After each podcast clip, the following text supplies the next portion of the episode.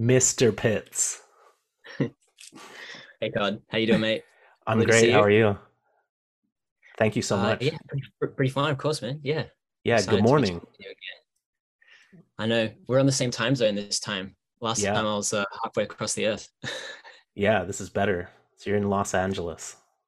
yes, I think it's funny because last time we were chatting, uh, I think it was like less than a week from me moving back to the United States. So Okay. I think from memory, it was like March of 2021. Yeah, so we're a Wow. bit, you know, about a year and a half kind of away from then. Yeah, Yeah. So yeah. it's chilling. October. things, of course. Happy Yeah, October. it's, kind of, it's kind of wild to think like how quickly the year goes by, but you know, that's just like a byproduct of like getting older and then just life moving faster, right? Life does feel like it's moving faster as you get older. And then I think you just become even more conscious of just like what you want to do within that time. Right. Right. And then and then you just I don't know, it's like then there's a whole sort of part of society that like you know youthfulness is like where, where you're going to like do your best years so to speak and then skating is such a youthful activity that we get worried that like every year like our bodies change and like are we going to still be able to like skate the same and i don't know i just feel like it's way more like on my mind these days than it used to be Like the the limit, the the time limit. i mean kind of i just it's just interesting just knowing that just i know my body's not the same as it was like um like even even five years ago Right. um How old are you now? feels- it's- uh 35 Yeah. so it still feels great but i just know it's not quite the same and i just have to do a bit more preparation and you know like i'm just more conscious of things of what to try what to avoid and you know like i, I know i could be in a far worse situation so still happy where i am but it's just always like something to be conscious of Definitely. i Yeah. figure like you must be the same Yeah, it definitely you you definitely get a little bit more cautious. Mhm. And yeah, um you, you you worry a little bit about your your aging flesh. Yeah. It's temporary. I think also I would even think like uh, just changes in lifestyle and you know like you have a, a family, you know, and and you have two kids, and you have a wife, and I guess your like health plays upon like how then that impacts their lives, right? And you know, Totally. I, I remember I don't know I don't know how long this has been a thing, uh, but I know it's been obviously more than perhaps a couple of years. But like like you and Joey like both now wear helmets, for instance Yeah. and like I, I know even for myself like uh, uh, within the past two years like i've started wearing more pads and it's changed my relationship to like confidence and like how also um been really grateful just just to have them like you know when i fall in certain ways and i haven't really had as many just like even superficial like cuts and you know scrapes is even though I, I try to avoid that but yeah i kind of think about in, in, in your situation that I'm sure all of those factors like play into how it affects your rollerblading, your choices. Definitely. Yeah, there's more weight that you carry into skating. Like there's more Yeah. concern which can sure. which can mess with your enjoyment of skating a little bit. Um, just feeling that, you know, you are responsible for other humans and you can't just like throw yourself and be careless. Like, um, there's, there's more, there's more at stake. Yeah. Yeah. Absolutely. Absolutely. Yeah. Uh, I, I suppose that changes like the focus of um, what you want to get out of skating too. And it probably is quite different. Like if you, at the, the point in which you started skating and what your relation, uh, what sort of like your lifestyle is when you start skating. Like you're similarly with me is that like you started when you're, you know, young yeah. and you went through you went through your teenage years and then you also went through your early 20s and all these sort of peak athletic periods and then you know you've now entered uh, adulthood and you're you're full on adult role rollerblader at this point and i think like Yeah. you know if you like your goals are quite different because you've skated for so long and you've explored skating in so many different ways of like um, you- throughout the ages of different styles and also different limits of your body and what you want to push it to like you know if someone who loves a good gap Yeah. I know that. And uh, I'm sure you're, you're like far less, you know, considerate to try that now, probably because you've done enough of that in the past, but it's also like, you probably also think, is that even worth it? Like, what if I hurt myself and like, how does that impact my family? Perhaps, Right. you know, sure you have more of these like thoughts now than like you did when you were like 20. Definitely. Yeah. Yeah. Sometimes, yeah, I definitely miss that um carefree the carefreeness of of being 20 Yeah. and just being able to like throw yourself and Mm-hmm. um having less at stake. Yes. Um it kind of an feels invincibility sort of uh, thing that you just sort of enter, particularly if you've like excelled at something really good and you're like honing your skill and you're getting really confident in it. yeah. Mhm. Yeah, but I am I'm extremely grateful to be at this age and still be able just to put skates on. You know, I always Absolutely. just really try to focus on the on the basic enjoyment of just being able to put on skates and roll like and be grateful for that. Because it's very easy to, you know, uh get down on yourself or or I mean, get overly critical and worry about like certain skills slipping or you know oh i can't do things the way i used to. Um so i think it's really important just to be grateful for the for the bare minimum. And then start Yes. start from there you know start from that very simple place and then expand on it Do you think so? Like what you just said, like um, sort of reminds me of like actually how I approach just um, every time I go to skate. It almost goes in sort of stages, and maybe it's similar to you. Is that like the first and foremost, like with rollerblading, i i just love the the basic activity of skates on your feet and rolling, just like you said. Yeah. But now, like you know, and for the past, probably say at this point, close to ten years, this has sort of been the way I go about starting skating. Uh, each day I go out will be that like I put on like I sort of like loosen up my body, then I'll put on my skates and I'll just skate around. Like if it's at a skate park or even a street spot, I'll just go off and I'll just skate around and I'll just feel the groove of skating and you know jump backwards and probably do that for about 15 minutes or something. wow And yeah. then then I'll probably stretch, you know, for 10 minutes or whatever it is. And then usually like whether it's sometimes with my skates on, with my skates off, and either way, then I jump back in and then I slowly build up. Like I pretty much don't try to do any grinds or anything in that first period or jumps or anything to really exert my body. Yeah. Uh, then it, it sort of becomes like this layered thing that eventually my body's loose and warmed up that I can start to sort of play with things. Whereas Right. like, yeah, like I don't know. Do you have that kind of thing for yourself? Well, if I have time, that's a really smart approach. Yeah. That's that's a really smart approach is to is to st- start with just rolling around, not pushing yourself too hard and slowly like get to a point where you're really comfortable and doing tricks feels more natural. Mm. Usually with my sessions these days are like a very t- limited time constraint. So maybe I'll have a half hour to 40 minutes to skate. Yeah. So there isn't a lot there isn't really time to ease into it. So it's Fair. usually like pretty much You take the start start filming things about Yeah. 5 minutes into the session. Okay. which is Yeah. which is not ideal. Um Right. the way you're describing it is I think obviously more realistic and and the ideal for warming up your body um but in my in my case me and joey there's like a rush involved you, Sure. there's such limited time and like we want to film a whole bunch so we usually Yeah.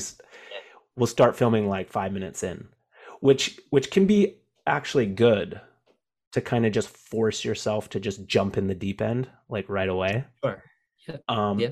and you know we're, we're obviously we're not hucking ourselves we're not doing super crazy things um Yeah. that would be really stupid Sure. um but usually we're starting to film before we're really comfortable I, I I actually like obviously haven't been in the presence of witnessing how you film, but just from the both of you describing it, um, it I love really like the way that you film because you're very playful and back and forth kind of with it. It's Yeah. less a very sort of like um structured kind of thing of like, all right, now I'm going to film and it's kind of almost a bit sort of like director talent action kind of thing. You, you Right, know, like I feel like it, it seems like maybe it's born out of the sort of necessity of how you have a limited amount of time or whatever that you sort of like are I feel like you've also described in the past like about how you'll only take a certain amount of tries and if it's like taken too long you just move on to something else and like even considering that is like is an interesting thing too Yeah. Um, I think there's definitely something about just filming a lot. Hmm. As a like, I think people can get too hung up on like, I need to do something really good, yeah right? I it needs to be like film worthy. You know that Sure, sure. that yeah that expression. that's- um, we don't really have that. We'll just film like anything. Just just do like a whole bunch of stuff, and I think uh, magic can come out of that. Like in any discipline, right? Um, whether it's artwork or skating or you know music, uh, just getting in the habit of just doing a lot of shit yes. and not being so precious with it like uh Mhm. like not thinking this needs to be perfect. This needs to be awesome. Just just do it. I think like um you know and, and you're describing you know other artistic disciplines that have this approach too. I was just thinking like I, I've long thought this. I sometimes wish like I just could have someone um film me almost like perhaps just for a day because like I find sometimes the best skating that I do or that i it's not even uh, in regards to like let's say how you want to uh, describe the level of tricks or how that amount of satisfaction. It comes from more of the personal satisfaction, how it feels. Is like usually when I'm skating and I'm not conscious of it being filmed and I'm just getting into the the vibe of whatever that moment is. It's usually where it's the most fun. Like I described to you about like with the Boshi Pope skate off just recently. The most fun that I've had, and I've had it in similar sort of skating event situations, is like at some period where it might be just like a session is going on and you're vibing with like a, a number of people and you're not worried about like there's a filmer filming you or executing a specific trick the, the trick might just be like something you've just thought of before and you play with it and you might move throughout like the space or whatever it is but i would love to have more of that almost like documentary like a you know um a fly on the wall kind of like observer Yeah. like documenting the because because i feel like that's when you you, you also look the best because you're less self-conscious and you're just Right. like moving and that's what i was saying like "Oh, i wish like there was someone who just filmed some more of that stuff at that like event because like i was really having a good time like later in the day when i had a really good skate with with a bunch of people yeah and yeah, I just think I know I'm I'm not the only person who must feel this way. That like even when we're going to film a trick of being like, oh yeah, I want to record this, that we try to like um you know get outside of the of, of, of the mindset of knowing that this is a documented recorded thing and how to make it authentic and natural. But it's very difficult. totally no i totally hear what you're saying it's it's almost like as soon as the camera comes on you lose something you lose like a certain spont- spontaneity a certain freedom um like when you're just vibing and you're not thinking about the fact that you're being filmed oftentimes that's Yeah. when the best things happen so Yeah. i totally i hear you to- like if you could just have someone just filming you all the time I also think like like so in more recent years and even just the past couple of months, I've noticed this like I'd gone out skating, you know, a number of times like with friends. It might be, you know, just at a skate park. It could also be a street session. But um sometimes there's always this idea of like you you you feel like you you probably should get something filmed like maybe even even if it's just like um using an iphone and you're wanting to pu- publish it like on social media right yeah um there's even there's even like i've just noticed a bunch of times i'm like oh yeah i'd like to get a, get a trick but i get so caught up with just sort of having fun and enjoying the experience that like i don't there's a hindsight you know like afterwards after the fact where i'm like ah probably should have stopped and recorded this or recorded that. Um but then it's also like ah it doesn't matter. Like i had such a good time. But it's this sort of trade-off where it's like there is an element you still need to be a bit more conscious of like taking that initiative like okay no like like i should do this and i should step in to like get that done. But like um i don't know it's it's almost like it when when those sessions happen where i forget to like ask someone's like hey can you recall this? or whatever it ends up feeling more kind of like how it used to be when i was younger first entering skating when they're absolutely same as you. No phones barely anyone had a video camera and that you just skated for the sake of it and if there was anything that went down it might have been more of like passed through word of mouth or something right. I feel like that's a totally different age and and i think Yeah. about that with how you know the youth are coming through the world not only just in the skating cultures but like just how so much is like is is about the documentation or like the kind of the uh, oh, it's almost like just a simulated experience. Everything is about the uh, how it's going to appear through the recorded image rather than just like what is what is it just to like experience you know something in the world without you know having your camera documenting it. Um yeah. Definitely. It can almost like it- yeah it totally alters the experience. It can mess with the experience of life and the experience of skating when you're overly focused on documenting it. Yes. Um, and that's coming from someone who loves to document you know the skating. Totally. There's there's a great um i guess it's a it's um it's a piece of writing perhaps an essay um which is written by susan sontag. Um i think it's called in plato's cave. I read it when i was in university. My photography teacher um had us all read it and it always stuck with me. Uh i, I highly recommend anyone like looking it up and reading it if they're interested. But essentially it was sort of just talking about what we're discussing about this whole idea of like experiences becoming or how the photographic medium became this thing where people were really about um, documenting things without experiencing it that like you would go places and you would go there just to photograph it. Like you'd go to niagara falls as opposed to like be there to witness it with your eyes but to then take the image to then record it for sharing it with other people for instance like when when you returned home or whatever. And then it's like you really just then start experiencing life through a lens as opposed to like through you know the lens of your eyes right? And it Right. does uh, change and shape your experience.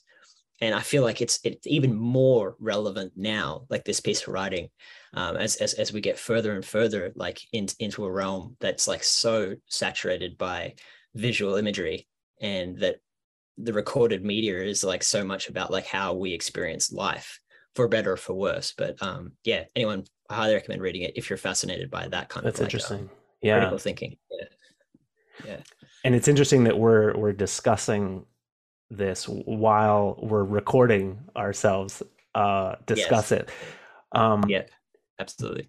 but back to your original point it would be interesting if um if everything was just recorded automatically and it was something that you could just forget about in the experience. Like there wasn't like a level of like press record okay now we're recording uh, like Yeah. bring out the camera now it's being recorded. It's almost like if everything was just automatically being recorded you could almost just forget about it and not be conscious of I it and just live the experience and enjoy it. There's so many layers to that like just in in the human experience though isn't it? Like you know how how we interact when we're um talking to someone let's say like obviously there's experience of through a device like this there's uh, you know actual like physical person to person like communication there's if you write like there's so many vari- variations of how you can communicate with people yet how you come across can be totally different in each one of those and how like some might you might find yourself way more comfortable in that than the other. Um it's uh i don't know it's it sometimes i almost feel that like um i don't know how like i can't i just sometimes wonder about like authenticity in in in, in anything in life than we're, when we're like um consciously always making uh decisions you know even if they are like immediate and and, and whatnot but just like um what there, there was a there was a thing i remember my sister telling me about like she was studying philosophy and there was this idea of of that like there is no true selfless act or something.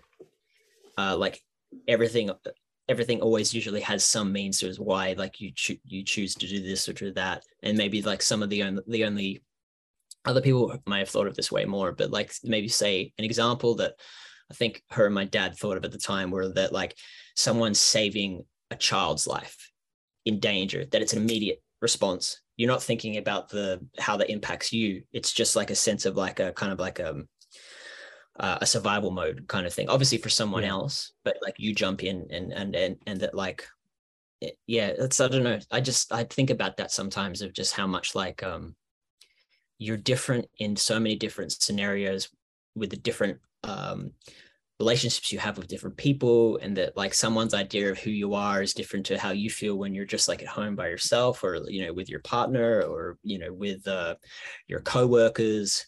I don't know. It's there's never just like one sort of thing. We're all made up of all these different things and and it's like uh yeah i, I just sometimes never never feel like well what is actually authentic? Right. Yeah. well i gave up on the idea of like being yourself is kind of a silly concept because like you said y- you are so many different people depending yes. on the situation depending on who you're surrounded with who what kind of you know situation it is. Mm-hmm. Um, there is no yourself it's not like you can just be yourself in any situation like you yeah. are a million different things mm-hmm. all at once you have a dark side you have a joyful side you have the skating robbie you have the robbie that's just at home with nobody around you have the robbie like there's a million different robbies. Yeah you know? absolutely.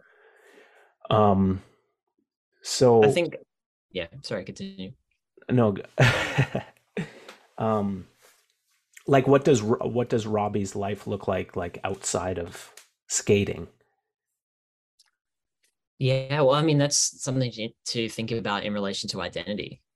Um, you know, and I feel I feel like a lot of uh, role rollerbladers probably have moments of this, but um, you know, we're we are multifaceted people. Um, outside of role rollerblading, I mean, I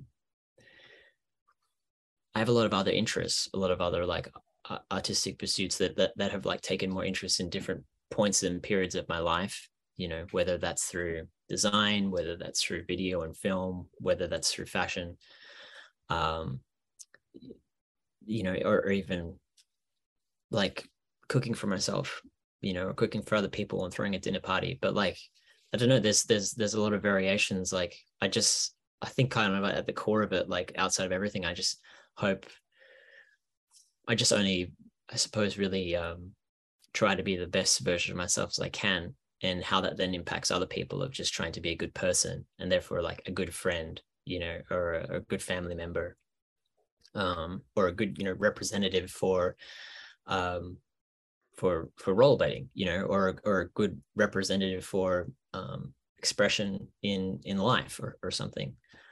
Um but i think yeah like i've i don't know. It's interesting thinking about when you get to a stage where your life becomes sort of um you end up on a bit of a public platform and you right. sort of have to sort of uh, your choice of how you uh, assume that role or not and yeah i do think that there is an element of like i wonder like oh i'm intrigued of how people like perceive me you know and how people interact with me uh, and what they think of me and it's always never a total picture of obviously like who i am right. um, and i feel like all my closer friends like know me far more because of that as as you do when you get to experience someone more deeply yeah. um but like I, the one thing that I, I will I say is that like I never um like disregard or think less of any sort of variation of like different levels of interaction or friendships because I do think that like everything has like an element of context and sometimes that they all have their sort of significance and levels of you can appreciate them for what they bring to your life could right. be someone that you barely have it might be circumstantial friendship. So it could be someone that you just work with, and that may have, you know, could be just from like a certain amount of hours during the day that you spend with them. And then outside of the outside of the context of work you don't really see them. But whatever you get during that time actually might be really valuable uh, and, and, it might you know really invigorate your like daily experience.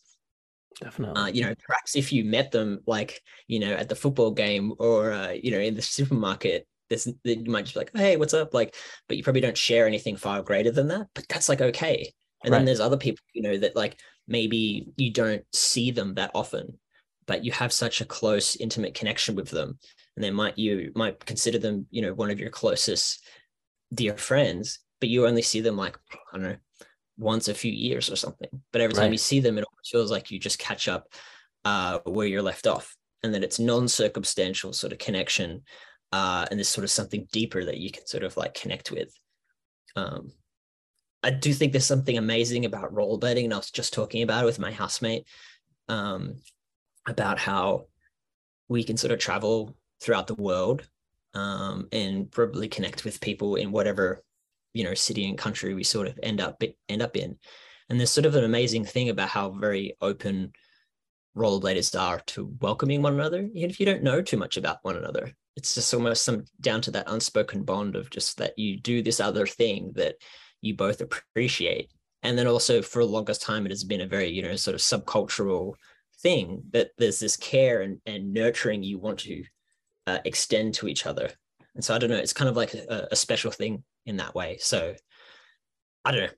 I I think to get like I suppose back to the beginning of it, there's like so many variations of like who we are.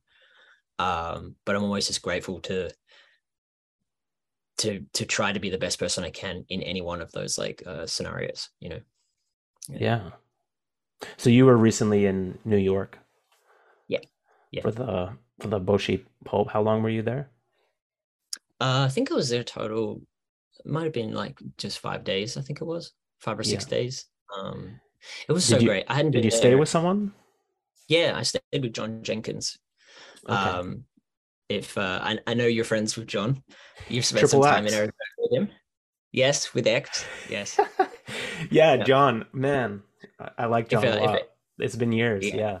He's he, he's a great guy. He's a great yeah. guy. We became really good friends over the past um, few years, and uh, yeah, he's a dear friend. He's actually coming uh, uh out to LA and staying with me um, next week. So yeah, it's nice. gonna be good. But um, yeah, I stayed with him, and it was yeah, it was awesome. I mean, there's something about New York City that's uh, just so electric, and every time I go there, I just feel this energy that I like. I almost always want to move there every time I go there, which is yeah. You never know. It could be a possibility. Something I do sometimes entertain, but um, I think also just like obviously outside of rollerblading, but rollerblading in that city is definitely unlike any other experience.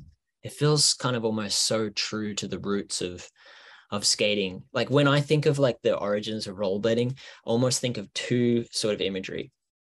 I think of um, beachside, beachside, uh, you know, Cal- like Southern Californian, Venice Beach, uh, that kind of like style of skating, sun drenched, everyone happy, having a good time, yeah. soaking in the rays, and then the complete opposite of of of um, you know true street skating of, of New York, being like engulfed by buildings and grit and concrete and fast motion and you know cars and pedestrians and traffic and like they're kind of I feel like both of the sort of core imagery I think of like of skating that I um I think about from the origins.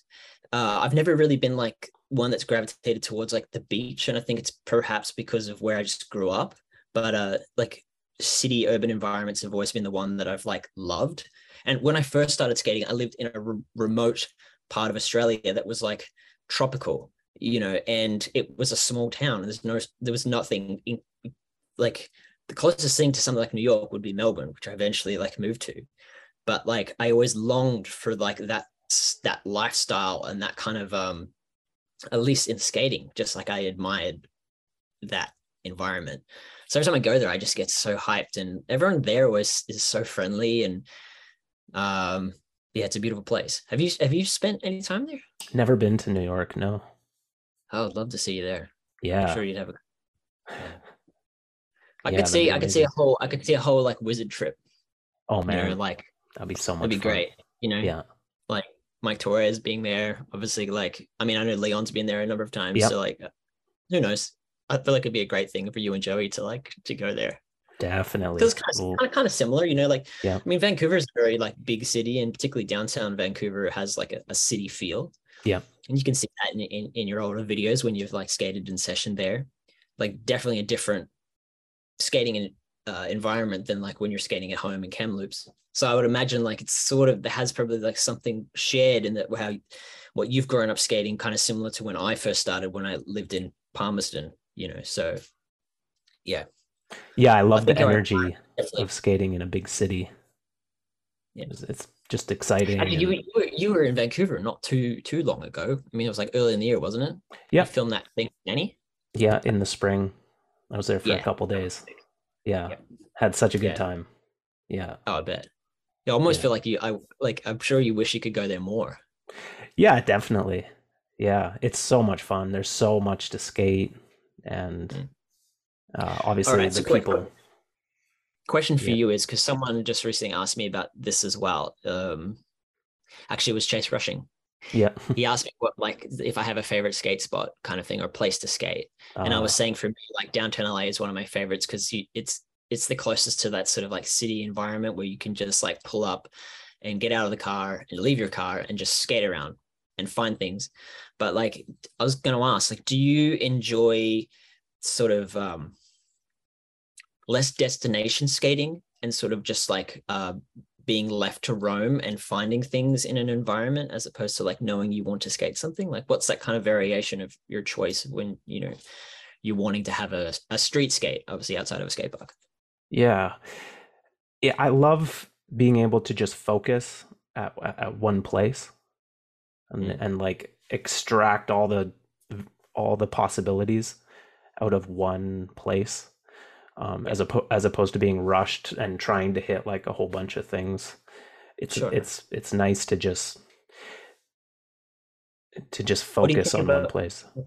What do you think you enjoy most about that like why, why do you think like that approach works like better for you as opposed to like others?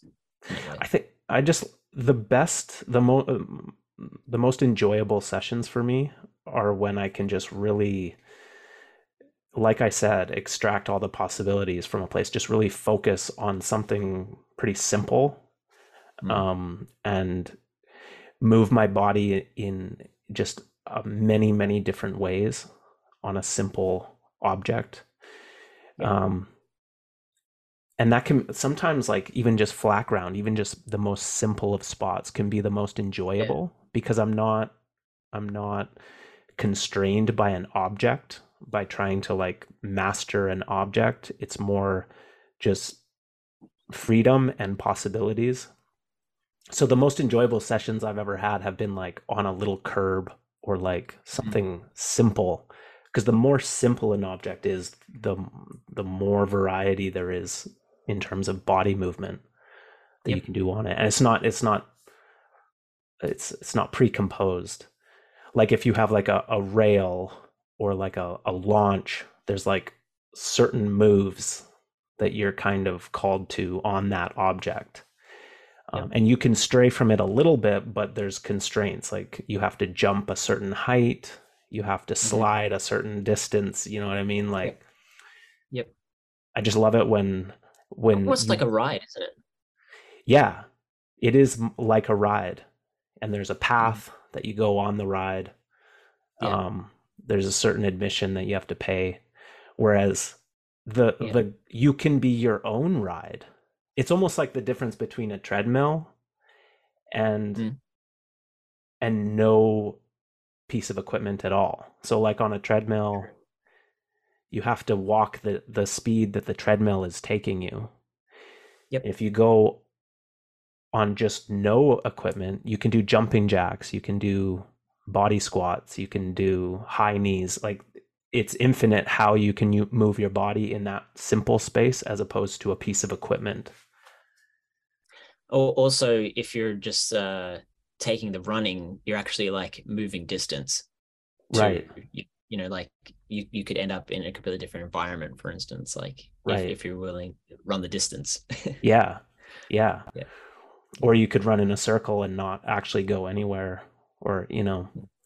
So I uh, yeah, I think yeah, I like simplicity. Obviously, I like, you know, exploring different objects in skating. It feels Um, very uh like you know if, if i think about you know the the the last number of videos that like you and joey have made it seems very much like that. They're almost like the the idea of like focusing on a spot like it comes down to probably a couple of things of like all, all you've just described but also probably some time constraints.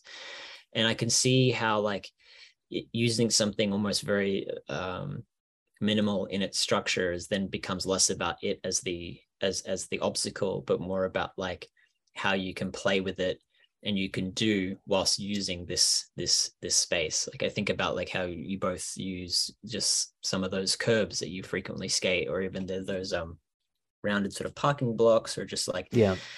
um you know there there are these static things but then you're able to move and create your own forms within that space where whereas like yeah i suppose like as i was saying like doing doing a handrail it's very fun and exhilarating but it is kind of like what you then apply to the handrail uh as as as there's there's x amount of like possibilities of like pre-described tricks Right. obviously the variation like you said outside of it but it is very much like a um a confined sort of experience Yeah. and that uh that's why it's always sort of felt like like i love skating handrails i haven't done it in a while but i i've you know grew up doing it so i, I do enjoy that thrill of doing it and the satisfaction but it is Yeah. a very linear kind of um process too and it also doesn't involve a lot of skating Right. which is the interesting thing when you think about it of how like rollerblading got very focused on grinding that like um the a handrail is almost like the, the quintessential thing that takes away removes any real aspect of like what the true essence of rollerblading actually is right. you're really getting very far away from it and and it's like that's why sometimes like when i think about you know certain eras um maybe like the early 2000s or mid 2000s like of certain styles that like skating felt a very much like a a, a wheeled version of soap shoes Yeah. um, for, for better or for worse because i you know still appreciated the technicality and, and, and the amazing skill of like watching someone do also because when you started skating like you people only were like doing variations that when you saw someone do a true spin it was like wow that was felt revolutionary Yeah. and then eventually by 2005 you're seeing people spinning 360 true spin into a topside variation and then and then maybe even switching up in the middle and then 360ing out Yeah. so there was also this element where that was blowing your mind because you knew how far it had come. Yeah.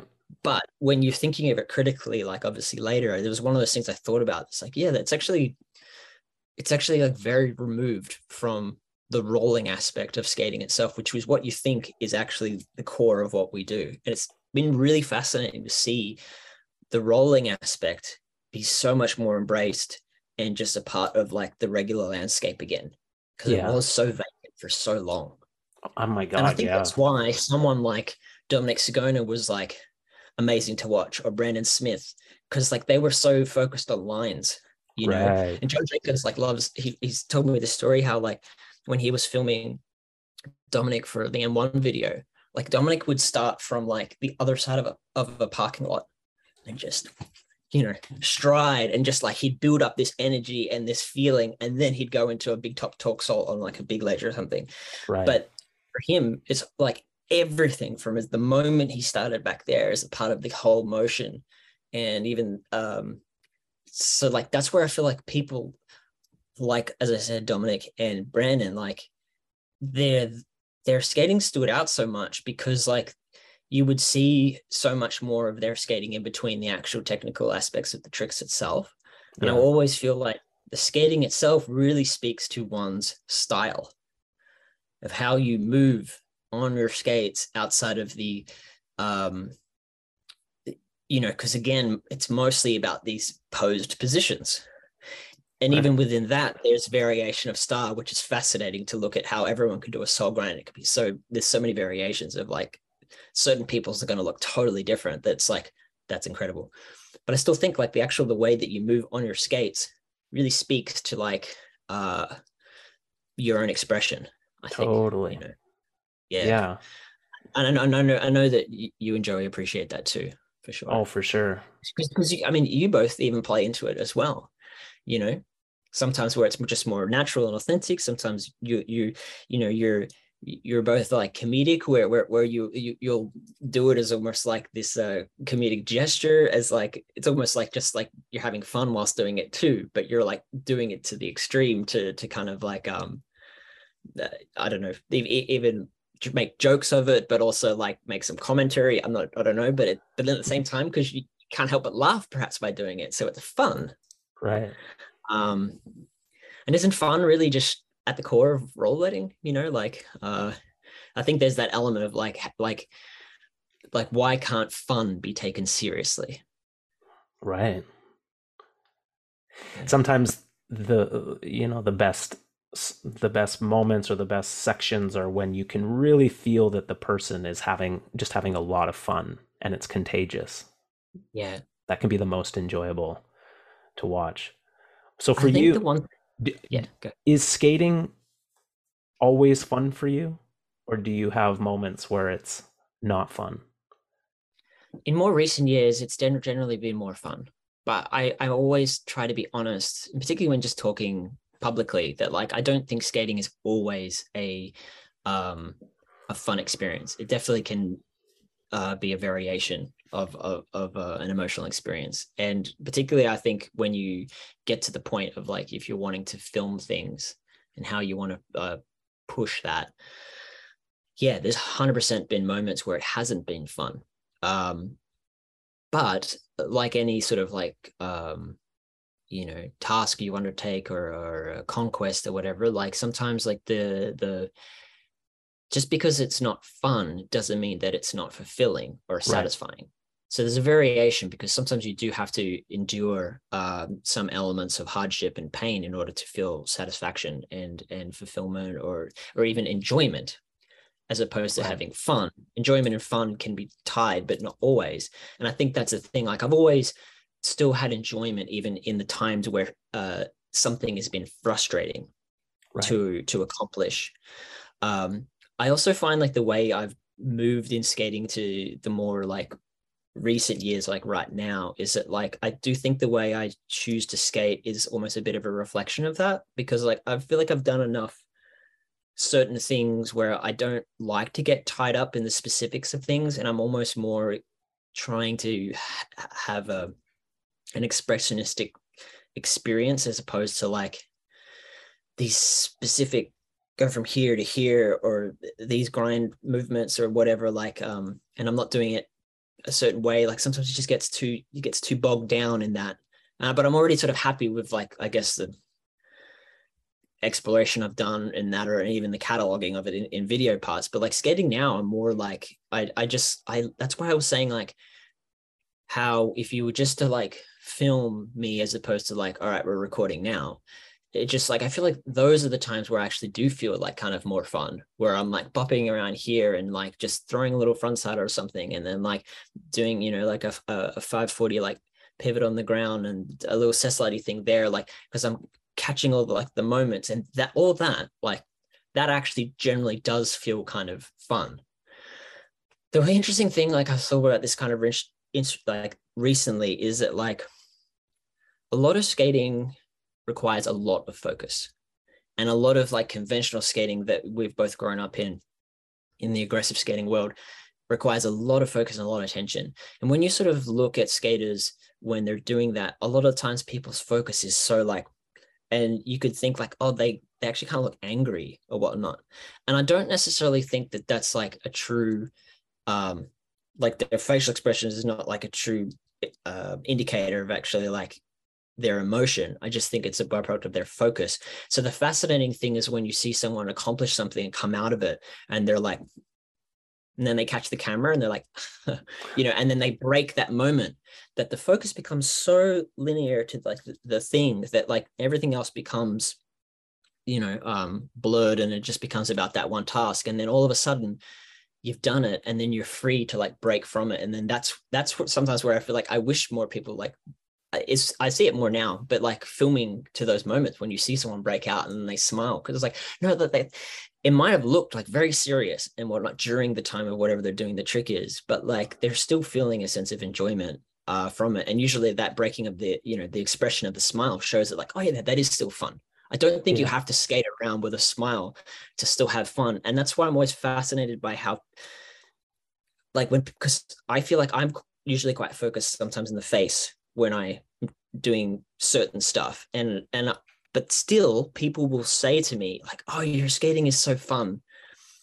And so sometimes when I've like ex- filmed a section or something like not everything in it as I said it hasn't been fun like not a lot of smiles in the tricks but like the the it's always very enjoyable and a fulfilling experience. So i'm always fascinated like what people see in what i do as being fun. Like i'm just happy that like people are inspired in a joyful way to be like, oh, that's fun. That's I, I want to try something. Like I'm inspired from that. So yeah, I, I've thought about that kind of a lot. Right. And there's definitely deeper levels of enjoyment, I think, than fun. Like like feeling really confident and feeling really free and feeling mm. motivated. I think those things are a lot more important than fun um because like you said something like something can be hard and something can be difficult and but like if if it means a lot to you i guess meaning i think is is more important than fun mm. when you feel that intrinsic sense of like like this means something to me or i think something that that can ruin the experience of skating for me is is being overly self-critical. And when i'm when i get in that headspace of like oh i'm no good. I'm not good at not as good as this guy uh, you start comparing yourself oh i can't do that trick like that guy. Um, do you ever experience that when you're skating like us being self-critical? Uh, used to be way more but I think that's just like how I was as a person. Um, I yeah, I think just uh, I think I was always comparing myself to other people and never feeling equal or never feeling yeah. valid. Um, that uh, everyone else was always the example I wished to attain to be like or whatnot. And yeah. obviously, as I grew to be an adult and explored myself through my expression, um, there's there's just some sort of like I don't think you can call it like it was just a moment, but eventually I sort of have uh, I could look back and be like, oh, I've come a long way, and it's and it's to do with the sense of confidence that like you no, like what I'm choosing to do feels just what I want to do, and I kind of um, think when I relinquished that like comparative uh, way of thinking or expectation or anything that that was where i felt like the most free and the most confident in in my skate because it just then became about what i wanted to do and how i wanted to feel and not having to endure feelings that felt like it was forced because of uh, other people's expectation or how i would think that they might think of me.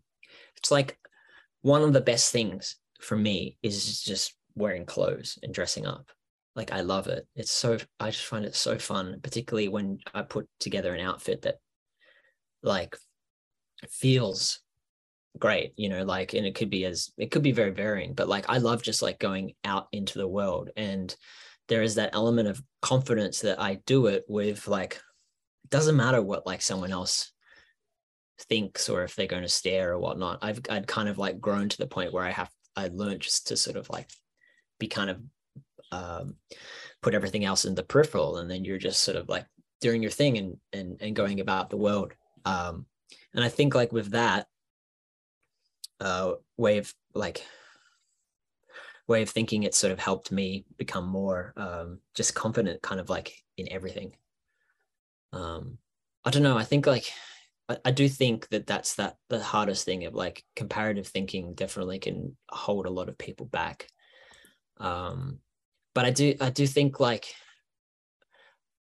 I, I I think you also do have to like try and fail and and and and just push yourself beyond you know what is com- comfortable and being a bit vulnerable with it, with yourself and then also be vulnerable in your existing in spaces with other people could be other people in rollerblading. I remember that one of the first times, you know, when I was like 18, I think it was like, and I was wearing like skin tight jeans, you know, in 2005, and most of my rollerblading friends didn't.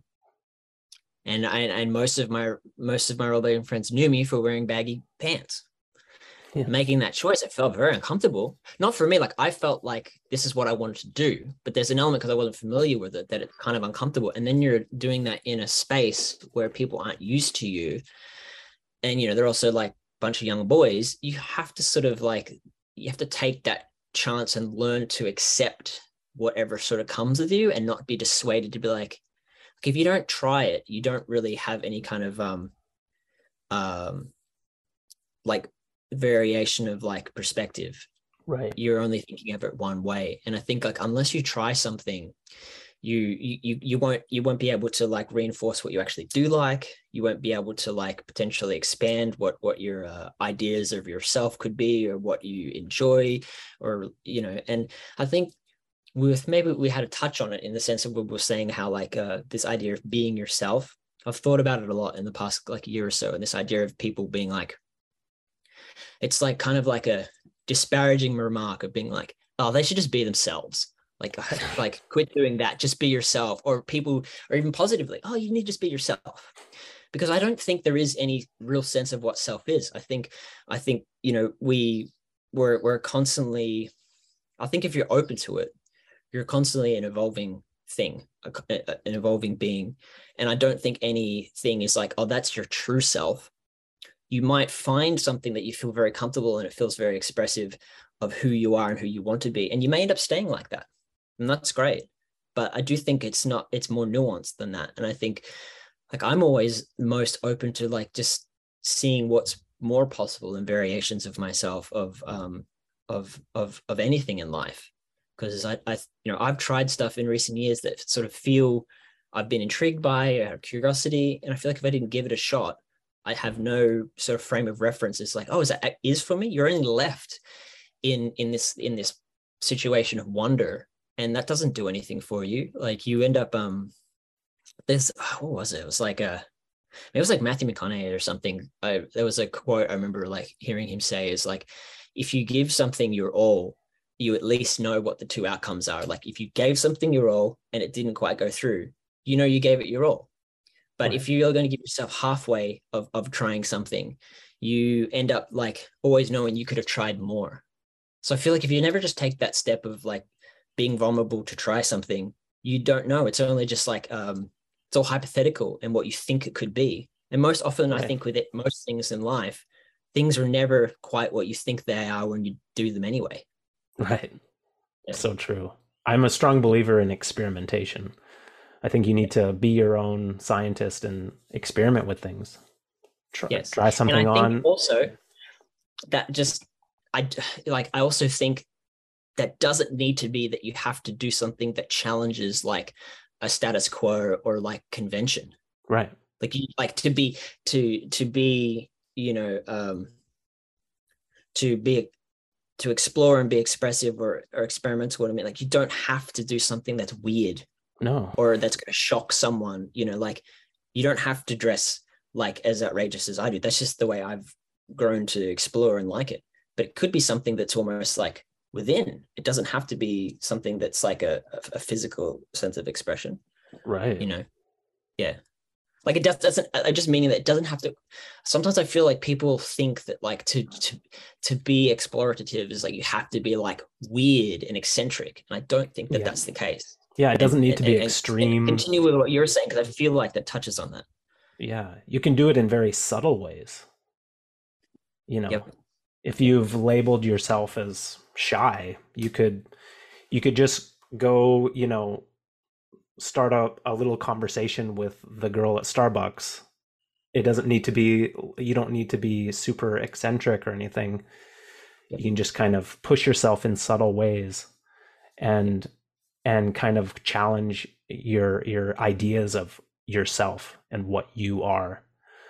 Yeah I don't th- like I, I think it's unhealthy for people to to label themselves too much or as I am this way. I am, you know, um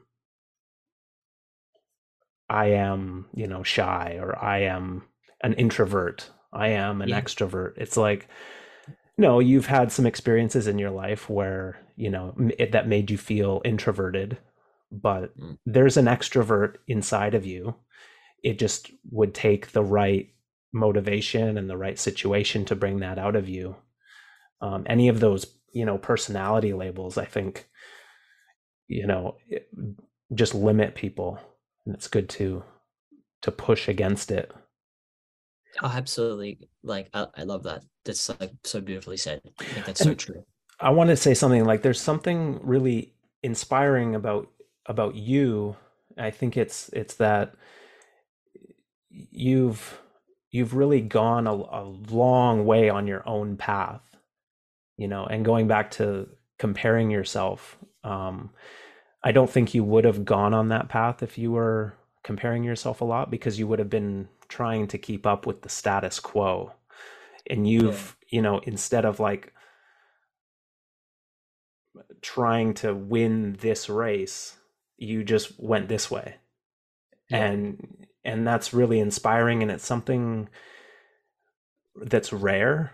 Not many people do that because they get caught up in in keeping up or or getting ahead and they don't recognize that there's just there's another path that, that, that they could go down and they could compete with themselves and they could try to be the best version of Yeah. themselves they don't need to learn all these other skills especially in rollerblading where there really is no goal you know we're not trying to win a game we're not trying to win a fight we're not trying to defeat someone so the the goals can be really what we can make our own goals Yeah. You know, which is obvious, but most people don't embrace that.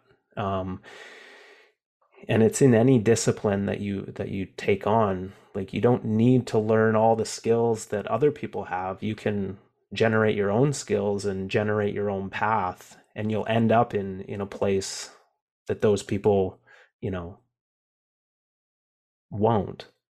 Yes. Yeah.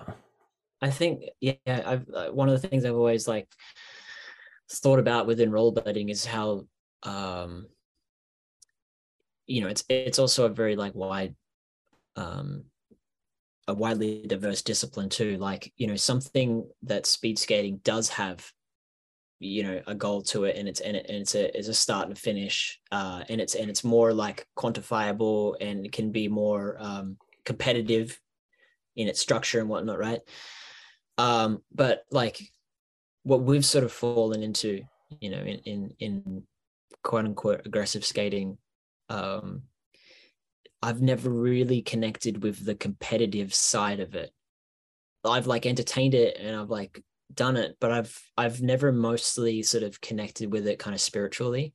Um and i've always looked i've later you know thought of like if you had to sort of surmise the skate the skating experience in the culture that we're in is this is generally sort of two frames of mind as as a generalization. There is people who are going to look at it through the competitive lens and there's people who are going to look at it through the artistic lens and the competitive lens is they're going to look at it through a hierarchy of like this trick will equate to this and you know from what we know of it that's like more difficult and that's harder you know and this it, it all equates to goal and, and, a, and a system of, of hierarchy and that's how like perhaps that that style of skating tends to be like works best for for competition maybe.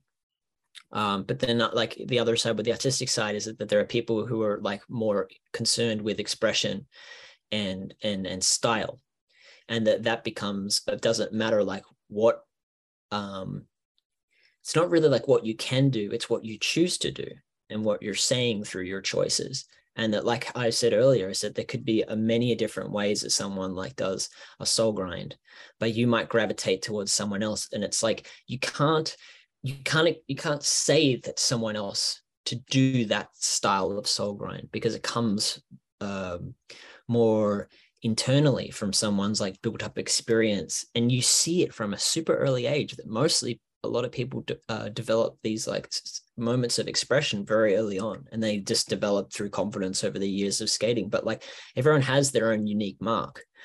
And often competition doesn't care for that or or by definition it doesn't allow for it to be uh, to blossom. Like how do you how do you how do you like uh quantify and um you know calculate in a system of of, of a competitive lens of um of a subjectivity of of of expression you know like i just never understood how like there are like painting uh competitions and stuff it doesn't really kind of make sense yeah. um and i think that's sort of the thing like w- when i got to a point where i realized like oh no i'm really it's really about someone's expression that like i'm drawn to in skating. It's not because they can do this certain stuff. Like it's a it's a concept i i i realize it very early on but all the skaters that i mostly like um were, were, were also mostly people who were sort of like on a um, cult like amateur level of skating you know like there's something about like obviously the people who get to the, get to a top of something tend to be the ones that can like combine the two that have the expression but also have the skill. And that's right. a very you know sport rollerblading specific kind of um thing that it has. But it is one of those things that like um yeah i was always mostly gravitated towards people for what they did and it was less about exactly the, the what they could do skill wise right. It's like how they're choosing to do it you know um like what we what were you kind of like drawn to in terms of like were you similarly with with with people in their in their choices? Yeah def i was always drawn to like the t-bone films the you know i was more so than the vg films because i felt like the t-bone films were like a lot more about the personality of the people like um it just felt more, a lot more you know expression expressive and yeah. I was always drawn to you know people that their personality came through in their skating. You know it didn't really matter what tricks they were doing. Sure. every the things they did i don't know you you felt like an emotion towards it. Yep. you know? Um yeah i've always like, been always been more interested in like unique styles. Um, how would you how would you comment on on people? Because I feel like I'm just thinking about it in the sense of um, very boisterous, um, you know, loud personalities. Like definitely stand out and they're charismatic and and and they were filled f- filled the early generation of rollerblading.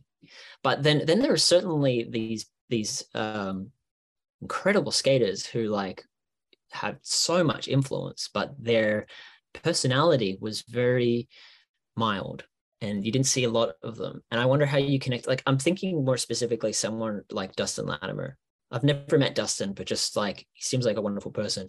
But he also seems very like kind of more quiet and he didn't seem as like loud in videos, you know, that but his like choice of what he did, everything in skating came through. And it might even just be a little look to the camera he would make that you sort of saw some glimpse. And it's like I think it's great when you see the variation of personalities of skating, even to to that where they're not loud or maybe they're more like subdued and or, or quiet and um and that people also need to connect with there's those type of people who need to see variations of, of themselves like that personality too right? Like as in yeah it's um I don't know like did did you like because how, how did you feel like growing up? Like was was were you were you more drawn to certain people who were more like boisterous? Because you you seem like someone who's always been very confident and you've come across in all of you know your videos as someone who loves to be performative and to talk and to have fun and and and i wonder is like is that like uh where was all that instinct kind of like coming from? Is it just coming from you? Is it like, do you like, did you just like to be, you know, like, do you like being the center of attention in, in that way in those those times of your life or you know or is um you know what i mean like where did the instincts of, of all that sort of like come from and does that like do you think about with the with the skaters that influence you did that influence you in your development as a person as you were growing up as a teenager into you know being an adult yeah, that's interesting. In my younger days, I was definitely I liked to be the center of attention. Um, I was a I was into drama. You know, I liked acting. I liked you know performing. Um, yeah. When I was in the eighth grade, which in Canada, eighth grade is like the first year of high school, Yep. and uh, I dressed up like uh, TH TLC, the band Oh, TLC, yeah, yeah, and and sang Waterfalls Wow. in Beautiful. front of the whole school, Yeah. um, which was extremely like weird and almost like you know committing social suicide was like dressing up like a girl and singing in front of the whole school Right. um right.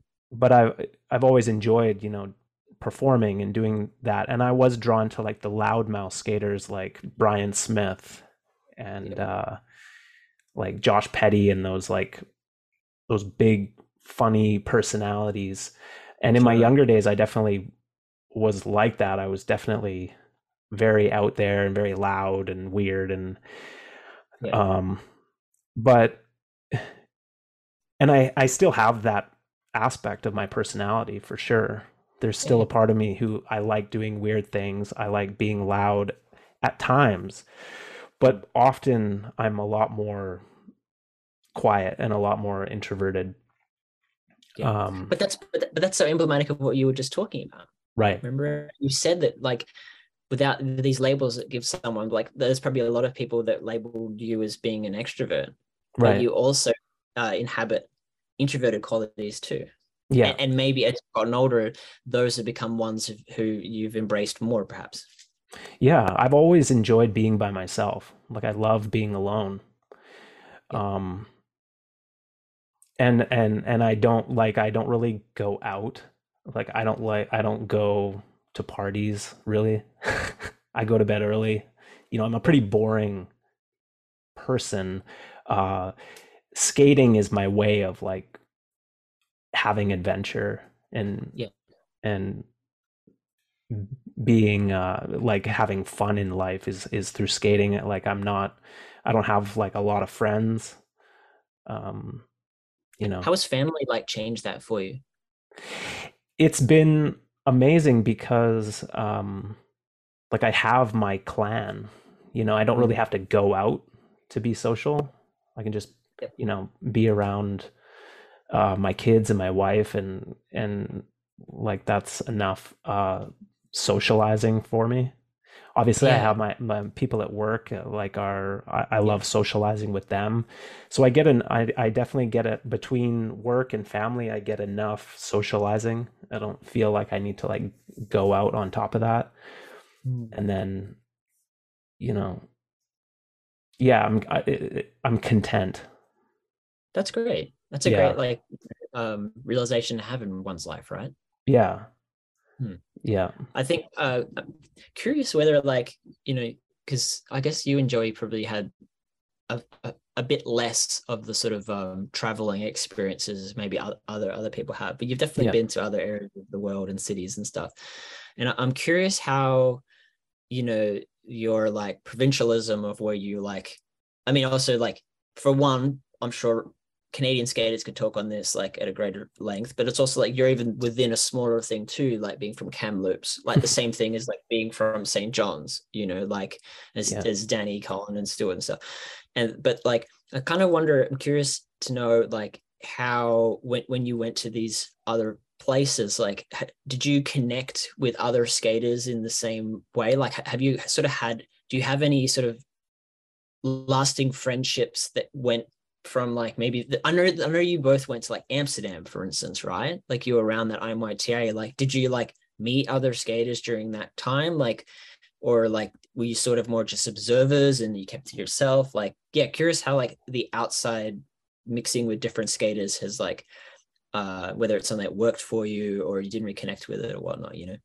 Because I will say this you've both Yeah. you've both been a great example of just being beautifully content with with with with, with yourselves and a smaller group of, of of people and knowing that like you can have such a fulfilling experience within that. And then also influence and have a greater you know positive um influence on on the culture at the same time you know worldwide obviously.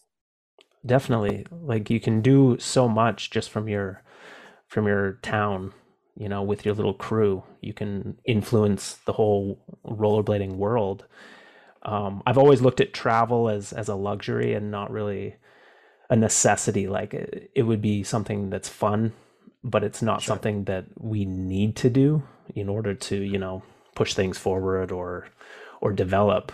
Um, Yep. There's so much that we can do just from our from our home. But I've had great experiences like uh, being. I love being around others other skaters. I love skating with new people. Um, you know, during that time in Amsterdam, uh, we kind of like the the IMYTA was going on, and it wasn't really our jam. We kind of just like fucked around and went street skating while the comp was happening. Like the comp was going down on this big crazy drop rail, and we were off skating a little curb.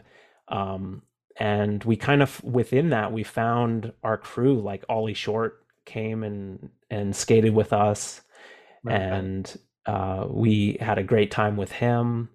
Um, so I've I've had no problem connecting with with people. Um, like when I went to uh, Arizona, skating with uh, X and Damian Wilson, and like that was Yeah. amazing. That was so much fun.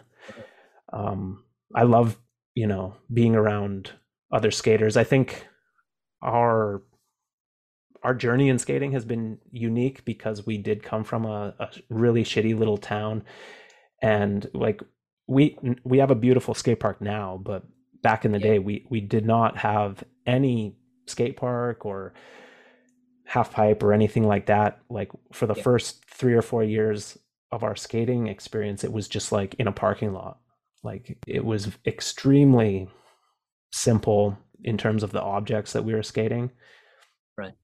And i think that uh that lives on in our skating that kind of spirit of like skating shitty Mm. spots Yep. uh is still really important to us and it's important for us i think for me personally to like because a lot of people don't have access to like beautiful skate parks or you know good street spots there's a lot Yeah. of kids skating in towns like kamloops where uh they don't have a lot of options like that and it's important to inspire them and it's important to set an example. Like you don't need to have a big city. You don't need to be Yeah. from new york or la you don't need to have a beautiful skate park. You can have a great experience of skating anywhere. Yeah, I've, I, I've, I'm curious whether you had a similar experience, but like as I got older in rollerblading, I always found it uh, interesting. And I know I was victim to this when I was younger, you know, even a teenager, uh, and perhaps it would even be still in my early 20s. But like there was a thing where like to go skating was to actually go to an obstacle. Like I had to, if I was go skating, like it had to involve like, yeah, maybe I would, if it was casual, I'd just go to the skate park or or I'd have to go to a ledge. And there's still people I know who is that same experience. Like they'll only go skating if it then involves like to do tricks. Whereas like some of my most, you know, like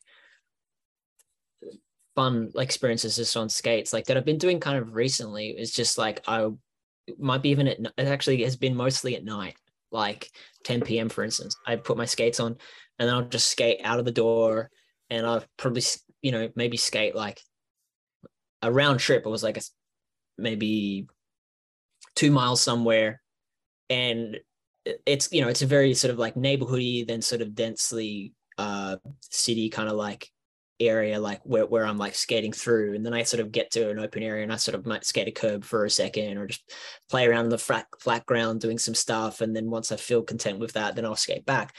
But the skating, you know, like over all of the the cracks in the streets and the sidewalk because LA is obviously not not perfect environment in that way and that's part of the charm and the fun but like like I'll just I get so much fun just doing that as opposed to how like when I think of how I used to be like I I can just also sometimes if I can't even do that I'll go out on the driveway and I'll just skate like that my driveway has a bit of a curved edges and I'll just like pump down that and do some fakey little carves and I'll just pivot around doing five you know 540 swivels and like I really just have so much fun just even doing that. And it's this big shift. And I'm so grateful that I've connected with skating in later years with that. And I like I I have so much more fulfillment out of like doing all of those things and being more freer with my body rather than having to exert like you know a trick on an obstacle. And that's where I always feel like the most fun I have is when I'm just like out playing and it could be like with no destination in mind, you know, in mind. yeah but I know that's not everyone skating. So if you don't mesh with that same thing, right, I can go somewhere where people. Uh, that to be, I'll be perfectly frank right now. Is it like it's been like this for a while, but I really, unless I feel inclined to try it at the moment, like it would be like almost felt like a waste of my time if I were to go skate with a bunch of people trying to skate a flat rail. Yeah. You know, like a you know a, a handicap mellow rail that's quite high or something. Like I just I feel like at this point when time is so much more limited that it's like ah like I'd rather than just talk to someone who's there. I wouldn't even try to skate because yeah. it's not what I connect with. And right. I feel like I'm, you know, just being maybe that's the thing of getting older, just being more honest with what you connect with in in, in whatever you do, and and be like, oh, it's nothing personal. It's just like that's just not what I want to do for for fun, and and for fun is so limited now that just like I'd rather just like avoid that. You know, right? Yeah. Again, it's nothing nothing personal. Yeah. No, I think a lot of people have that attitude now. Like there's certain, yeah, there's certain, definitely certain objects that I'm just not really interested in yeah. in pursuing. I think you've you're lucky because you did go through those eras in your skating where you were heavily focused on the object, on the the ledge or the rail. And now you're at a point where you you have those skills kind of sitting in your back pocket and you can play with them and you know, it doesn't require that kind of linear focus. You can yeah you can play more but but when it comes down to it you got you have a really nice topsole that you can you can do you have like all these skills in your muscle memory that you can kind of fall back on in a more playful manner which yeah. is which is great you know, it's funny. sorry go ahead I, i'm grateful for the times where i looked at skating in a more linear way and i developed like weird skills um, where if I always had the attitude that I do now, there's a lot of things I wouldn't be able to do. Very true. Yeah, yeah, I think building that foundation has probably been very beneficial. And it's like you, you wouldn't think like, oh, I'm very grateful to have done it, even though I probably didn't have as much choice. That's just what we're doing at the time. But in yeah. hindsight, I feel similarly that way. Yeah. Uh, I remember um, I was going to say like, uh, dear friend Cruz Sapstein, he once said said to me this. Uh, I think it was after Winter Clash or something. But he said to me, he's like, Robbie, I want to see you do more grinds. Like, I love seeing you do grinds. Like, you do really good grinds. Um, you know, I think he's more just talking about like just just regular sort of basic grinds rather than like because he, I think he also said like, oh, you know, I love what you do with like combining this, this, and this, and or, or whatever, you know but he's like, I love just, you know, like seeing if you did a sweat stance or something. Just and uh, I thought that was really lovely. But it's that is that thing where it like comes, I'm sure similarly with you, that like when you do that stuff, like, yeah, it sort of takes you back to those moments when perhaps when you're younger, like um I kind of feel like that. And it's I guess sometimes I do forget that like unless you've like known me for a long time and skated with me for a long time and know that I've had a traditional skating background too, that like yeah, there's there's a lot of sort of technical grind variations that I actually can do, and, I, have done, but like I don't necessarily feel inclined to do them that much. Like I don't I don't want to just go to a ledge and just practice true souls and true makios and stuff. Like I, you know, I used to do that a lot when I was 13, and I loved it, and I still do it on the rare occasion. It's fun, but like yeah. it's just I'd rather just like feel the vibe of like a front side on the whole thing or something you know, and then right. move on to something else. Or it's like I get so less concerned with the specific of the actual grinding thing, you know, uh, position these days. Right. Um, or or then I just get more fascinated with like the specific position uh on no obstacle at all, and it's just using the ground. And, and, and maybe it's just merged to that, you know. Um, but but yeah, it's I don't it's it, it's it's funny in that way because I'm sure like you probably pull out some stuff on the occasion that you haven't done for ages and it channels like you know a part of yourself that you've forgotten about or something you know? Definitely. You and Joey I'm sure. Yeah. Yeah. So do you, do you, think there's like a, a um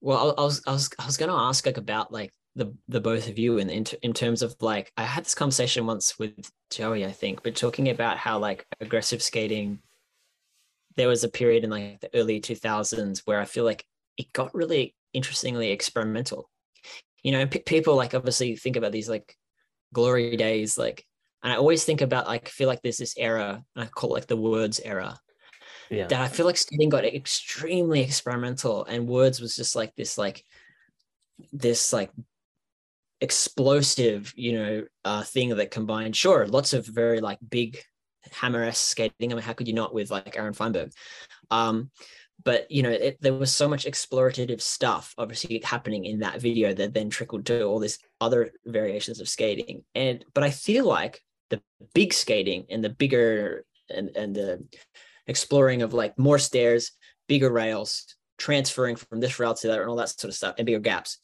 took the lead.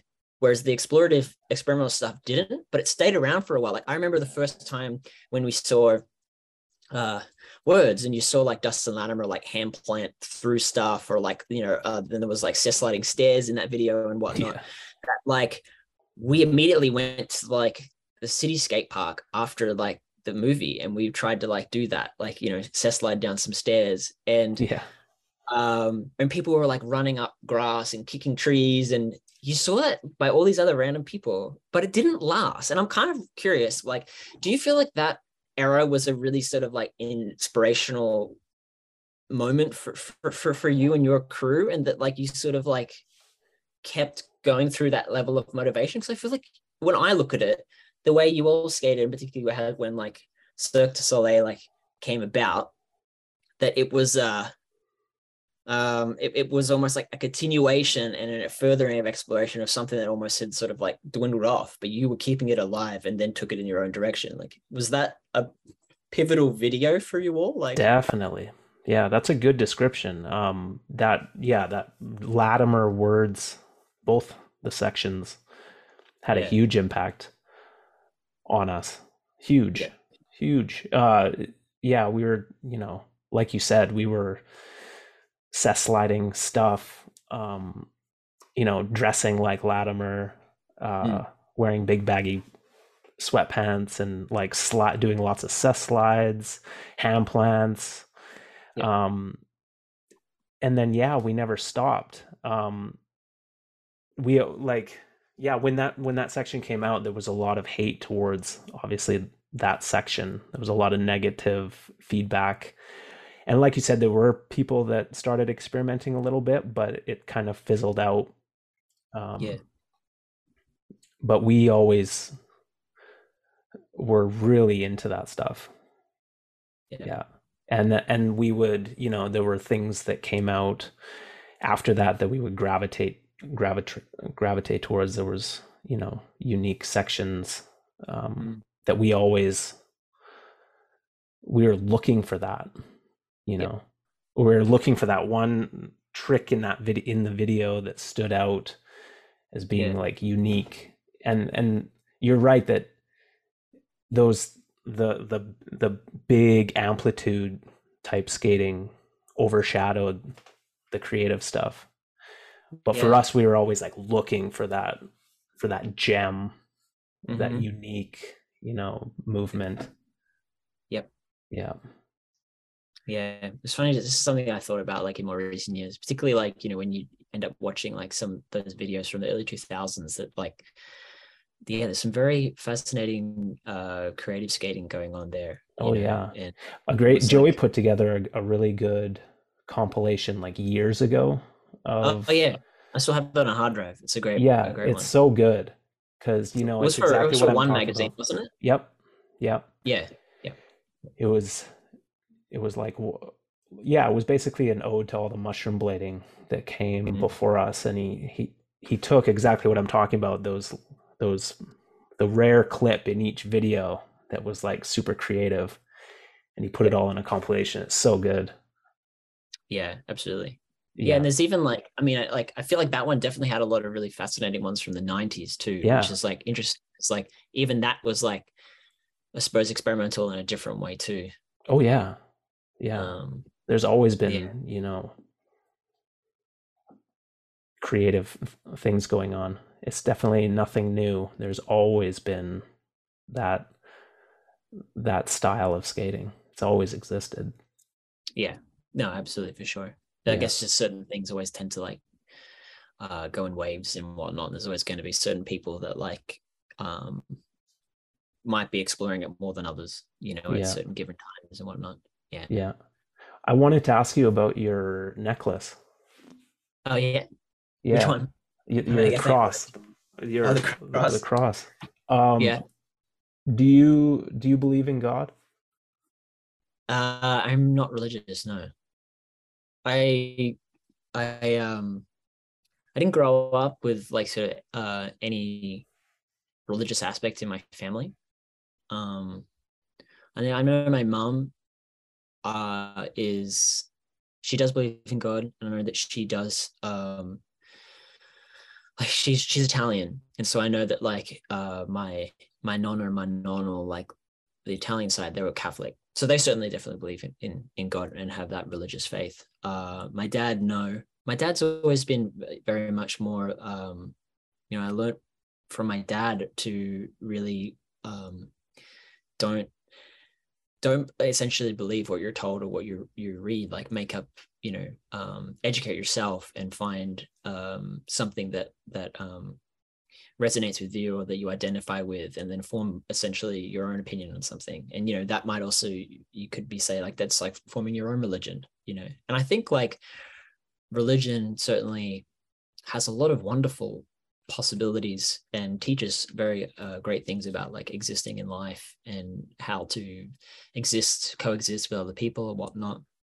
I think kind of just like with anything it becomes really sad when people use it as a framework for um uh, you know like segregating and and separating one another um you know or then also like a pushing of ideologies onto people the thinking if you don't think my way then that means that like you're not one of us and you're you're sort of like our enemy or something you know and that oh my goal is to convert you or something like you need to be like us. And i, I feel like that's a, the really sad byproduct of, of of religion because i suppose it's more when it becomes into sort of institutionalized and it becomes more like organized um, faith. There's nothing wrong with people like believing in something greater than themselves.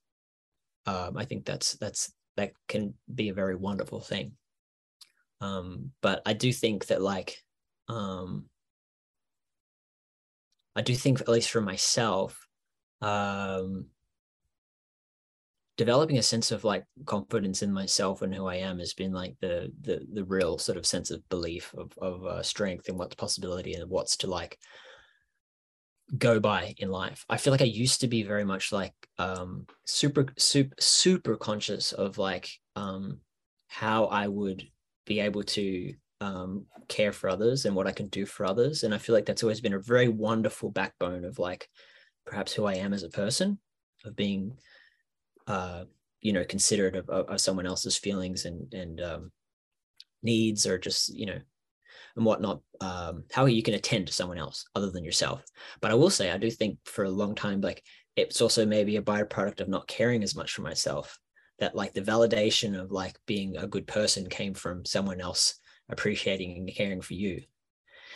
And I think as I got older into my 20s and like still having that there, but then addressing more of myself of like, no, like, do I care and think I'm valid and have love for myself without someone else's approval or saying that like oh no robbie is a good person or something so um it's almost like i feel like people ex- explore these sort of things all th- they perhaps explore all of these things or get these things through religion um but i probably just got them all from just like uh, self exploration you know like maybe there's Yeah. correlations to text or something in various religions i don't know but yeah um that's sort of just you how i ever- feel Yeah. It's funny because I asked you, you know, if you believe in God and and and you talked about religion. Like I think it's unfortunate that like God and religion have become so intertwined like um cuz I'm not religious. Like I don't subscribe to any religion, but I do I do think that life is like pretty unbelievable like it's pretty amazing that we're here and it's pretty amazing that that our bodies just work like our hearts just beat and and our food is digested when we put it in. There's all these things going on in our bodies that we're unaware of and we're just kind of born into this this thing. Yep. um i do think there's there there's some kind of force that like unites us all and is within us and it's outside of us and it's everywhere. And whether you want to call that god or like the force or like i don't know i, I think the word god is so heavy and it's so people have this this idea of what it should be or like if they don't believe it i, I find it interesting like like like what do you think god could be? Or do you ever think about like where we or why we're here um you mean as like as humanity? Like yeah. Yeah. I didn't like I, I like i kind of think in a lot of things that nothing is intrinsic. I don't like i don't think that like that's like meant to be or whatnot um or perhaps really have any strong belief in faith uh, sorry um in fate. Um i do think the concepts of like hope and and having faith is like a wonderful thing to one to have and those can be attributed to elements of religion but um at least uh, just like i think it's a gift to exist um you know I'm certainly an open person, like in the sense that like I don't really like to live in a state of absolution of them like, no, this is 100% what this is. I don't know what happens when you die. Yeah. More than likely, from what is described from from science, is that you, you know, you're you're going to be you're going to assimilate back into the earth. And I think there's something very beautiful and symbolic with that. Is that, that you're actually, you know, you're um, you're perhaps you're uh, alive being dies, but elements of you be- become a continual part of, of the you know growing and changing existing landscape that is this planet, right? Uh, and this there's something that I, I like to to to believe in that that like um, I think the the it's you, you almost could look at it sort of like layers it's like the the the earth in itself like kind of might be considered something like of, of a god of mother nature or something that you're like just existing in this in this space in it. And then to even go further like who knows how big and whatnot obviously the seemingly infinite space which is the which is the universe you know yeah. but it's like yeah when you really think about it it's kind of um it's an amazing thing that you just have this uh, for better or for worse, because obviously everyone's circumstances when you're born into this world, you know, can be can be better than others. But it's one of those things that it is kind of like, I think it is what you just make of it, um, your existence. Uh, I do think that what we're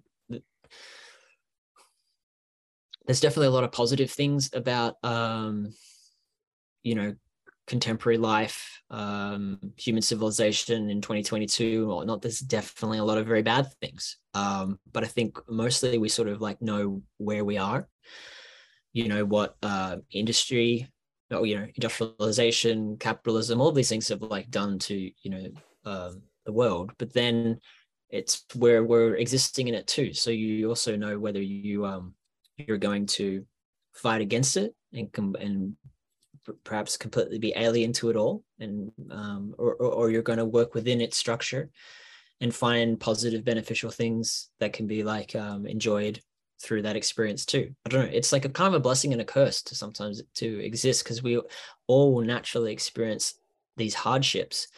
And it's like i didn't there's no there's no choice to to to want it you know? Um but we also equally could be in a forest and be you know having to worry about whether that bear is gonna like eat me in the night or something uh or like right. where am i yeah it's like so i don't know i'm just very i'm always very grateful for for what i have because i know my life could be a lot worse um and i just always think to try and like to, to maintain the best life i can for myself and then whilst also trying to be as considerate as i can in coexisting in a space with other people you know yeah how right. do you feel about like i mean you know you're saying that your life is very minimal and that you you're just almost mostly like existing in these few spaces which is like your home with your family and then obviously your work environment and like like you said earlier that you're very content like do you think that you're you,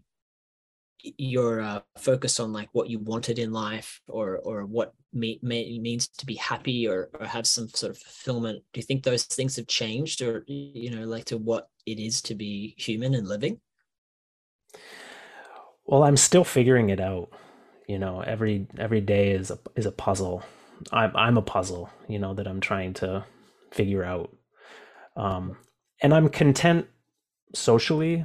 Like i'm content being you know i'm content with with my life but at the same time i do wonder like am i living up to my full potential? Or are there things that i should be doing that i'm not doing?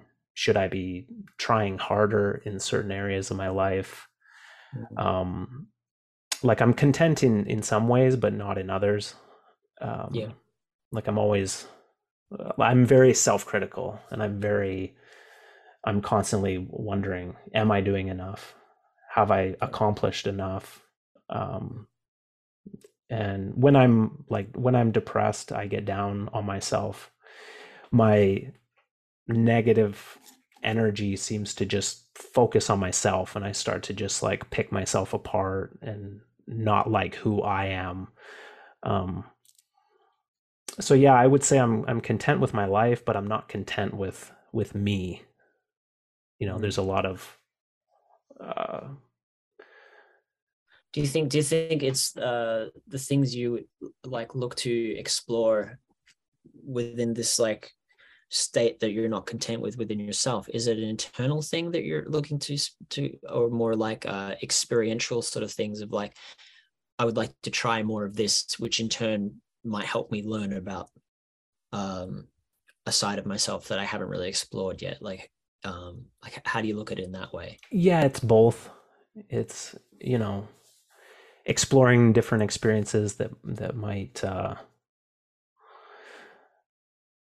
that might help me grow mm. um yeah but i have i'm i have like different perspectives on it because a part of me is very content with who i am um yep. and when i'm in a in a good mental space it's not something that I worry about. Eh, like I, I'm content with who I am. But when I'm in a bad mental state, it's like I start picking it apart. Do you think uh, does like focusing and thinking about compromise in life like is something that like is a a focus for you? Because I think about that a lot personally in, in terms of like I know that I think just um, existing and growing older, there's always this element of, of, of compromise, and sometimes you can be comfortable with that compromise. Sometimes that can leave people with a sense of like they didn't try and they feel regretful. Um, you know, and you never know until you're in those states, of course. But like, like I know, for instance, for myself, like when I look at my life and my lifestyle, like, you know, uh, I'm a single person, 35. You know, I live in Los Angeles, which is like completely uh, hugely removed from all of my family. Yeah. Uh, from a lot of my core friends who I've grown up with, you know, like all in Australia. I spent most of my years in my life since I was 13 in Melbourne. So, you know, there's there's a, a huge amount of people I'm I'm I'm missing in being around. Uh yeah, so I, I don't have I don't have a partner. I don't have any um any family uh you know like um, I mean, yeah, of, of family members. I don't don't have like I guess I don't like when I compare myself into into your situation and your life and your lifestyle. There's a lot of things that like you have, for instance, that sound beautiful, and I would love to experience those. You know, you have you have a wonderful partner, you have two kids, you seem to have a very wonderful sort of like ecosystem of like your home and your space and then your work and like my life is like so far like on the polar opposite of that. But i know that there is a compromise because um like as as much as like i'm open to those things potentially happening and there's even elements of times where i long for those you know those things in life. Yeah. But then there's also the freedom that i know that i have that my current situation allows me to be like well i could pack up and i could go live in new york if i wanted to you know i could try this or that because most of my responsibilities are just really to myself and they're very minimal and I don't know if it's been overly strategic. I wouldn't say it's like that. It's almost been a little bit, but mostly circumstantial. That I feel like if I don't use all of that to my advantage, I'm kind of um I'm, I'm making a disservice to my current situation. It's like, oh well, you know, I I I should use all these things to to my advantage because like I have it access to me, you know, and right. there's people like, for instance, someone like yourself who may not have as much of the freedoms in in what I have and that's where there's that comp- there's that comprom- uh, compromise. Like do you feel like kind of similarly? Like sometimes that like what you have in your structure of your life that you almost think well what would be like if i didn't have this and what i could possibly do? Because you have to have so much more factors in your decision making process now right? Right right. And there is definitely a part uh, of me that like always fantasizes about having like a different situation. But ultimately like i'm very lucky and I'm very happy with how things are. And I think it's important to to um, honor whatever your current situation is.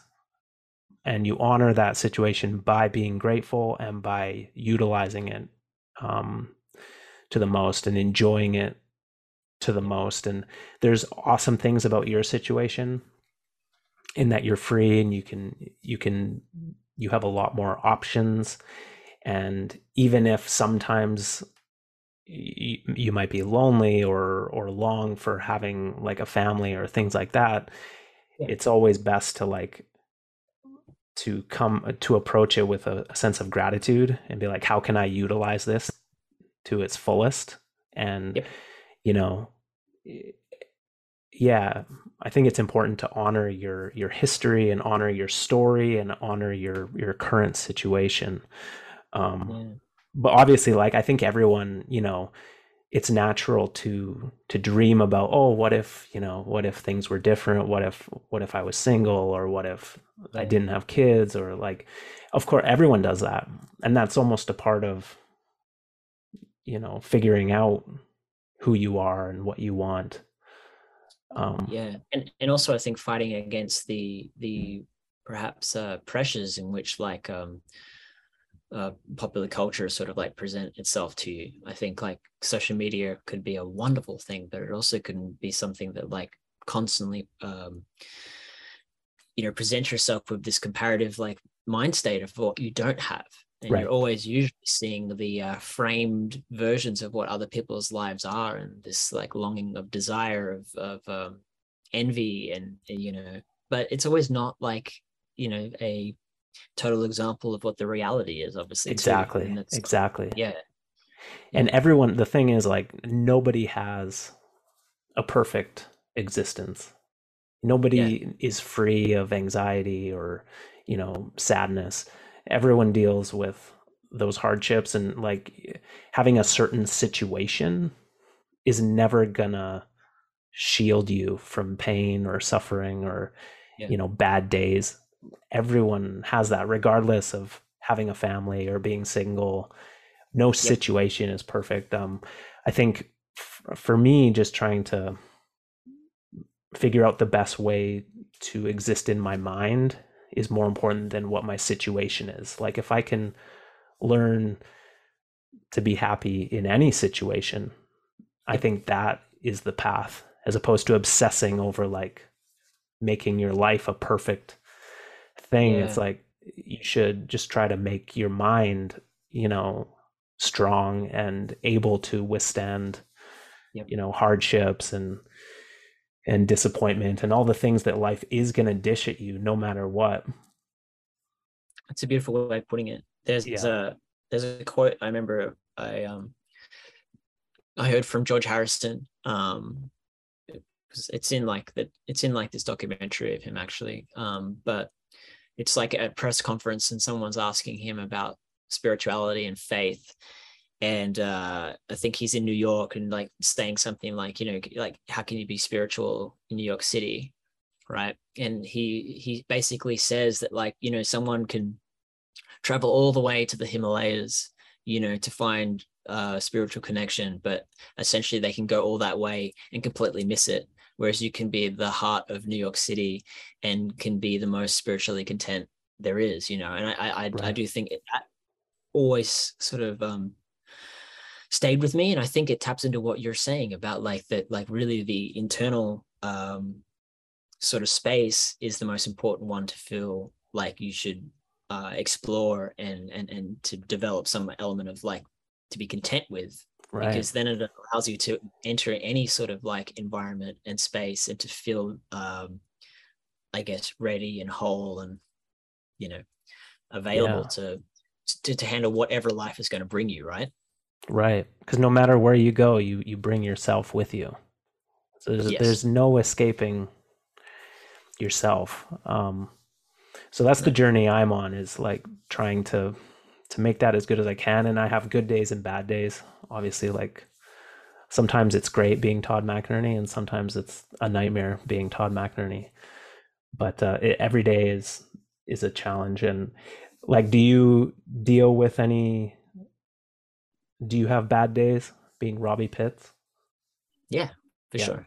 Definitely. Yeah absolutely. I mean yeah i certainly don't want to ever like just give an image that like uh i'm always happy and joyful i think you know it's one of those things that like let's say when you're at a skate contest or something like you know or an event with other role days around generally speaking like how can I not be excited to be there and, and happy and, and to share in other people's spaces? So like I'm usually always like very excited and, and I love conversing and socializing with people. So that's always going to be that side of me. But yeah. yeah, I mean, you know, as human as anyone else. So like I definitely have like difficult times in, in in my life. And like, you know, I think as we spoke about in the past podcast, like, yeah, I've had moments of like very serious depression in my life. And i would even say even to this to this day like i still have waves of that stuff. And i don't know if it's just like you know just the type of person that's more susceptible to that. Um and then i know it probably will be something that will just continually flow out in my life.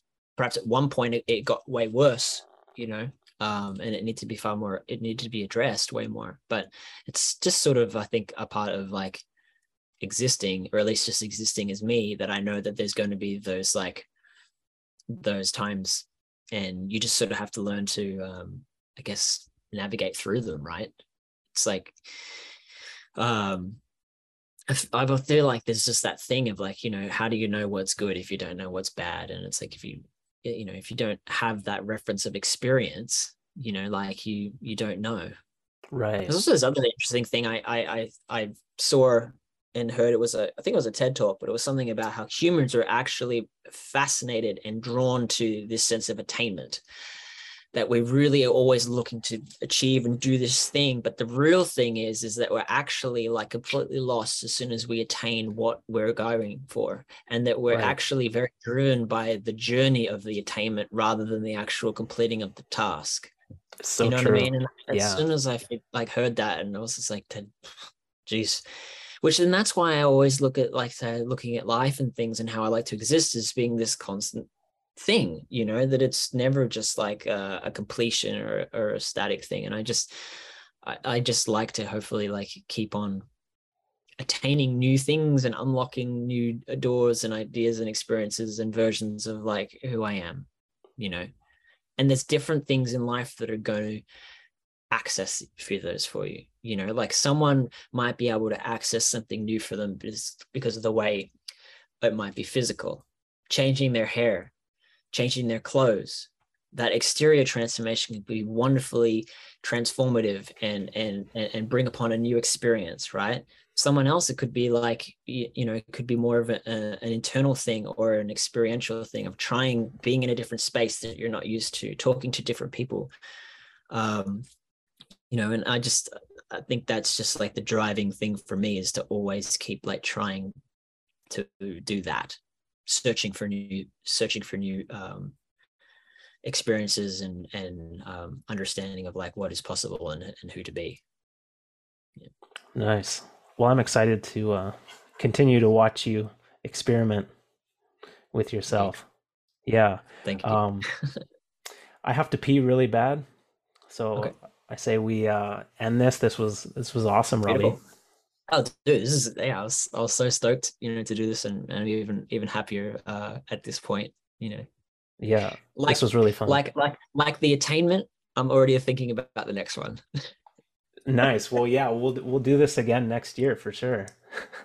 Yeah, could, could could be a yearly thing. 2023. We'll see what happens. Yeah. I'm still I'm still I'm still hoping to to get back up to Canada and, and come take a trip. So I guess now as as in hindsight, thinking back to March of 2021, the world's kind of come a long way. Also hasn't in other ways, but it um at least now we know that like traveling in that way is probably a bit more um open. So it's a possibility again. Yeah, we should do that.